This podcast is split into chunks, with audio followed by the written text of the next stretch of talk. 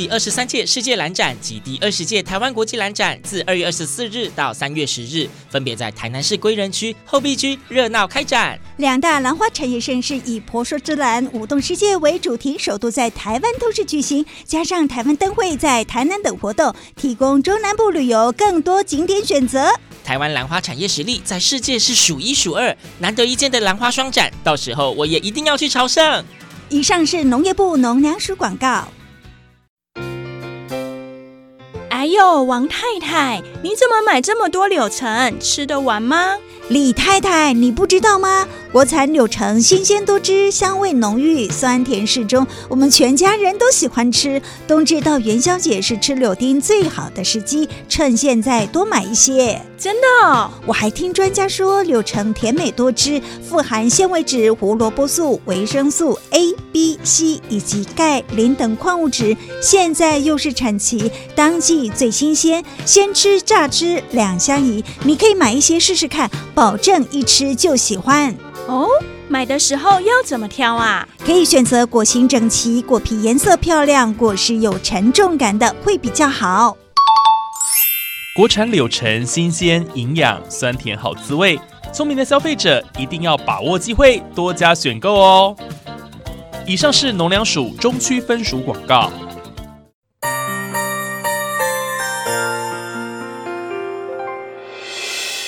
伤心的时候有我陪伴你，欢笑的时候与你同行，关心你的点点滴滴。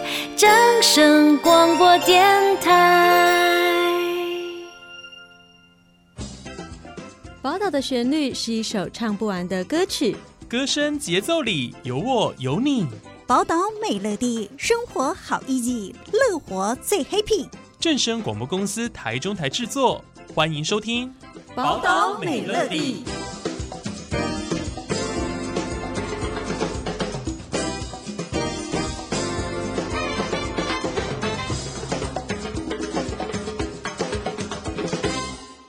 听众朋友，大家午安，大家好，欢迎收听《宝岛美乐地》，我是烟雨。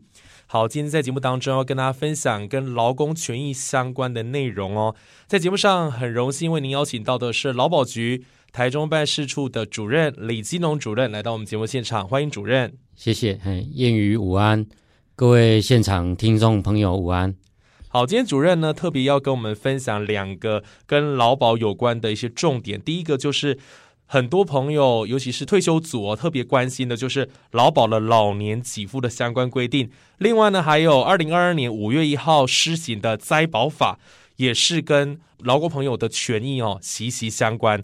好，那么首先我们就来一一来跟大家分享有关于这一些呃权益保障相关的内容。那首先呢，是有关于劳保老年年金的给付哦。很多人关心的是这个请领的年龄跟年资标准究竟是如何呢？好，那简单讲啊哈，那劳保老年给付的意义就是说可以月领哈，可以月领。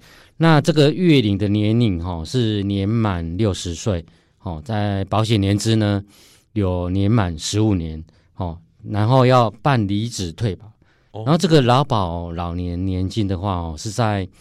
九十八年一月一日开办，那开办的时候，它有一个规定，就是说哈，每十年哈，第十年开始提高一一岁，哈，那往后呢，两年再提高一岁，所以说呢，九十八年至一百零六年退休的年龄就六十岁，哈，然后这个再过两年就提高一岁，所以说现在一百一十三年的请领的，法定年龄哦，就是六十四岁。但是呢，虽然是规定是六十四岁呢，那但在劳保老年年金给付的一个设计的部分哈，可以说提早请领，好，那就会有一个减给老年给付的一个设计。哦，所以你也可以提早请领，是的，但是就会呃领到的钱会比较少一些些了，这样子对，就是减额，减额这样子。那我也可以呃往后吗？往后也可以，就是说。往前秦岭的话就减额嘛，哈，嗯，那我们往后就会有一个展延，哦，展延年金。假设说展延一年就是加百分之十，哦，百分之十。那如果说不满一年哈，就是按月哈，嗯、按月来比例去做一个增额或者减额这样子。OK，好，所以这个就是民众自己可以去做选择了。是是是。那主任如果说劳保请领年资，刚刚有提到说年资都要满十五年，那如果不到十五年有国民年金年资，是否可以合并计算再领这个年金呢？好，那这是可以的哦。假设说我们的劳保老年给付的年资哈不到十五年，但是呢，我们如果说没在工作期间有加国保哈，那有国保的年资哦，就可以跟劳保跟国保的年资并计。假设说并计起来超过十五年哦，那就可以在年满六十五岁的时候分开请领一个劳保老年年金的给付。还有一个国民年金的给付这样子、嗯、哦，所以是可以合并计算的，这样子。是的，是的，是的。那很多人也关心的是，那劳保老年年金它的给付标准，它金额是怎么算出来的？好，跟简单跟我们分享一下。好，那它的算法哈，大概有两个公式，然后那没关系，这个劳保局都会帮各位被保险人来试算哦。那第一个公式大概就是说，我们一个平均投保薪资哦乘以年资。再乘以这个所得替代率零点七七五百分比，哦，再加上这个三千元，哦，第二个给付方式就是说，我们平均投保薪资呢乘以年资，再乘以这个百分之一点五五，哦，这个所得替代率。那这边所谓的哈平均投保薪资哦，就是说大概就是说我们每个被保险人哦，他的加保期间，嗯，哦，所有的加保期间。哦，去排序，哦，从最高到最低排序下来，然后我们会去折这这段期间最高六十个月下去平均，哦，并不是说你退休前的六十个月，是我们去把所有的平均的一个年资薪资，哦，排序下来，哦，挑六十个月来平均，嗯，哦，最高六十个月来平均，哦，那在年资的方面呢，啊，假设说。未满一年哈，就是按月去去做比例计算哈。那未满三十天，好，就是用一个月来计算。哦啊，刚刚也有提到这个减额，哦，那减额就是说每年减是百分之四，或者是我们延后领领请领，哦，也是每年百分之四，哦，按照那个月份的比例去核算。OK，所以当然这个部分就是呃，劳保局会依据这个民众。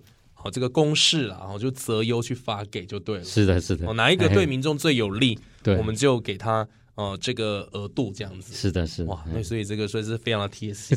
对啊，对啊。透过这个公司的计算，然后给民众最好最有利的一个方式了。没错，没错。好，所以这个部分就刚提到这个怎么选比较有利哦，那就要谈到说，那选择一次请领老年给付还是年金比较有利？那一次请领可以。领多少？然后你年金是每个月可以领吗？有没有一些试算可以参考的？好，那这个哈、哦，因为我们劳保条例在九十八年以后重重新修订之后，有一个劳保老年年金的清零嘛哈。那在老年给付有一个设计，就是说哈，一经过劳保局核付之后呢，就不能变更。哦，就是说你如果选择一次清零，或者是选择年金清零哈。经劳保局的核付之后呢，就不能再改变了，哈、哦，就是按照这个方式去去请领。但是呢，很多 被保险人就会问说，诶，那我到底一次请领比较好，还是月领？哦，那这个就是看个人的生涯规划，哈，不一定，哈。那但是呢，如果说我们要请领之前，哈，都可以请劳保局来帮各位被保险人去试算，嗯，哦，那现在哈。我们有四种试算的方法了哈。第一种就是说，我们在网络上哈，照我们劳保局全球资讯网有一个便民服务啊，哦，简易的试算，我们可以把自己的薪资啊、年资哦，一个呃设定时把它输入哦，就可以帮各位被保险人来试算。然后呢，第二个方式就是哈，用我们的现在哈有一个行动电话认证跟这个自然人凭证，可以来去做一个查询试算。还有第三个呢，就是说，嗯，我们带着我们自己本人的身份证哦，到我们劳保局各地办事处去做一个咨询，哦，去查询，然后我们同仁会帮各位被保险人去试算。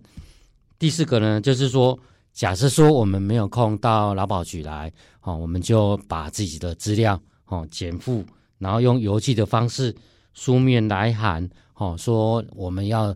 查询我们劳保年资哦，还有各项给付的一个诶金额哦，我们就会用公文来回复。那呢，现在就是最重要的哈，那劳保局也是与时俱进的哈，推出跟时代哈一同进步哦，迈向这个网络数位化的一个服务哦。那我们也推出这个行动电话认证了哈。那像有时候我去。诶，去授课啊，我就诶问现场的那个呃同仁，就是说，诶，你们现在有用手机来查询自己银行存款的金额的举手，大概哦有八成以上的哦，哇，被保险人比例哦都用自己手机在查询他自己的一个银行存款。嗯，所以说呢，我们劳保局也也推出这个数位化的服务哈，就是用我们的手机来去做查询自己的一个。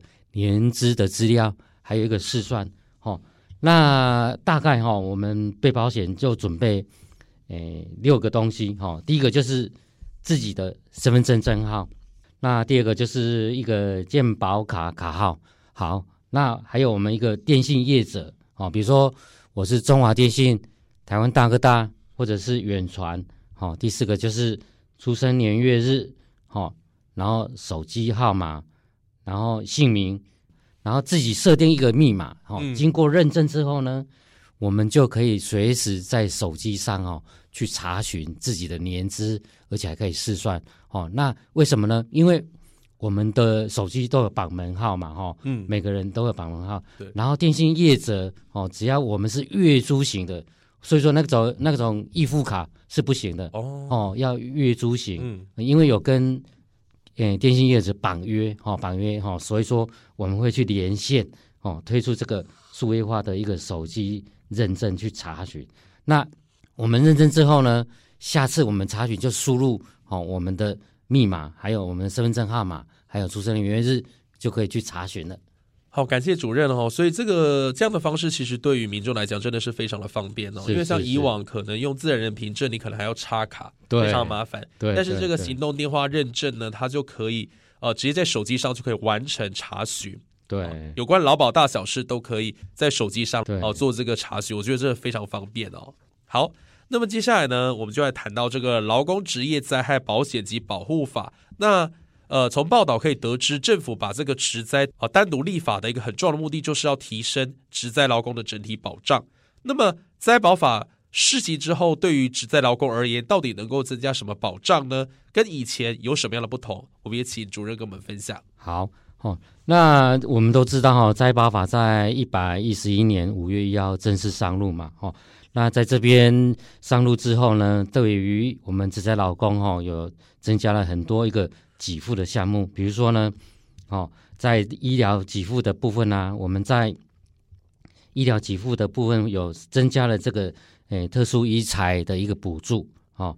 那伤病给付呢？伤病给付就是说，我们因为受伤不能工作期间哦，所没有办法领取的薪资的一个给付也提高哦。就是第一年我们就是前两个月就百分之百的支付。然后第三个月开始，哦，就百分之七十，啊，可以总共可以领两年。另外呢，针对这个失能给付啊，也增加了一个叫做部分失能力的一个给付项目。然后呢，针对退保后哦罹患职业病，我们也增加了医疗补助啊、失能津贴，还有一个死亡津贴，还有一个照护补助。哦，那还有针对哦未加保的劳工。哦，也给他们一个职灾的一个补助，哦，包括了失能补助啊，哦，死亡补助，还有照护补助，哦，让我们劳工朋友哈，在发生职灾之后，能有更完整的一个生活保障。谢谢。嗯，那在这个职灾劳工就医治疗医疗给付的部分，有没有提高相关的保障呢？好，那我们刚刚有提到嘛，哈，医疗给付，那医疗给付除了原本的一个部分负担，哦，我们那个收据上有一个部分负担自己要负担的一个医疗费用，还有那个住院的三十天的一个膳食费哦，这个补助之外呢，刚刚提到就是说我们特殊自付医材的一个差额补助哦，比如说人工髋关节哦，好钢钉、水晶体或者是支架，嗯，这个在被保险人自付差额的部分哦。如果说发生职灾哈，这个都可以由劳保局来支付的哦，所以这个部分其实还不错，因为尤其是现在很多的这个自费项目都会列在我们的医疗的行为当中。对对对，如果说健保补助的特殊医材哈，那在这个范围哈，劳保局就会去跟各位职灾的劳工朋友支付这个这些金额。嗯，所以对于这个劳工朋友们来讲，其实也是呃减轻很多的负担。对对对对。好，所以我们可以看到这一次的这个灾保法，它改变之后，真的是大大提升了对劳工朋友的保障哦，也完善职灾劳工的这个保护的机制，那增进包括职灾劳工也好，或者是跟家属相关的权益啊，都提升了不少哦。所以我们可以看到劳保局在这部分，呃，真的是呃非常的用心呐，是是是，然后全方面的提升民众的保障。好，那今天呢，在节目上就非常开心，可以邀请到劳保局台中办事处的李金勇主任哦。今天主任非常详细的跟我们分享了有关于劳保的老年给付以及灾保法相关的一些细项啊，都跟我们做了详尽的说明。那今天就非常谢谢主任的分享喽。好，也谢谢燕宇哈，谢谢各位听众朋友，谢谢，拜拜。好，那我们今天节目就进行到这边，我们就下次见，拜拜。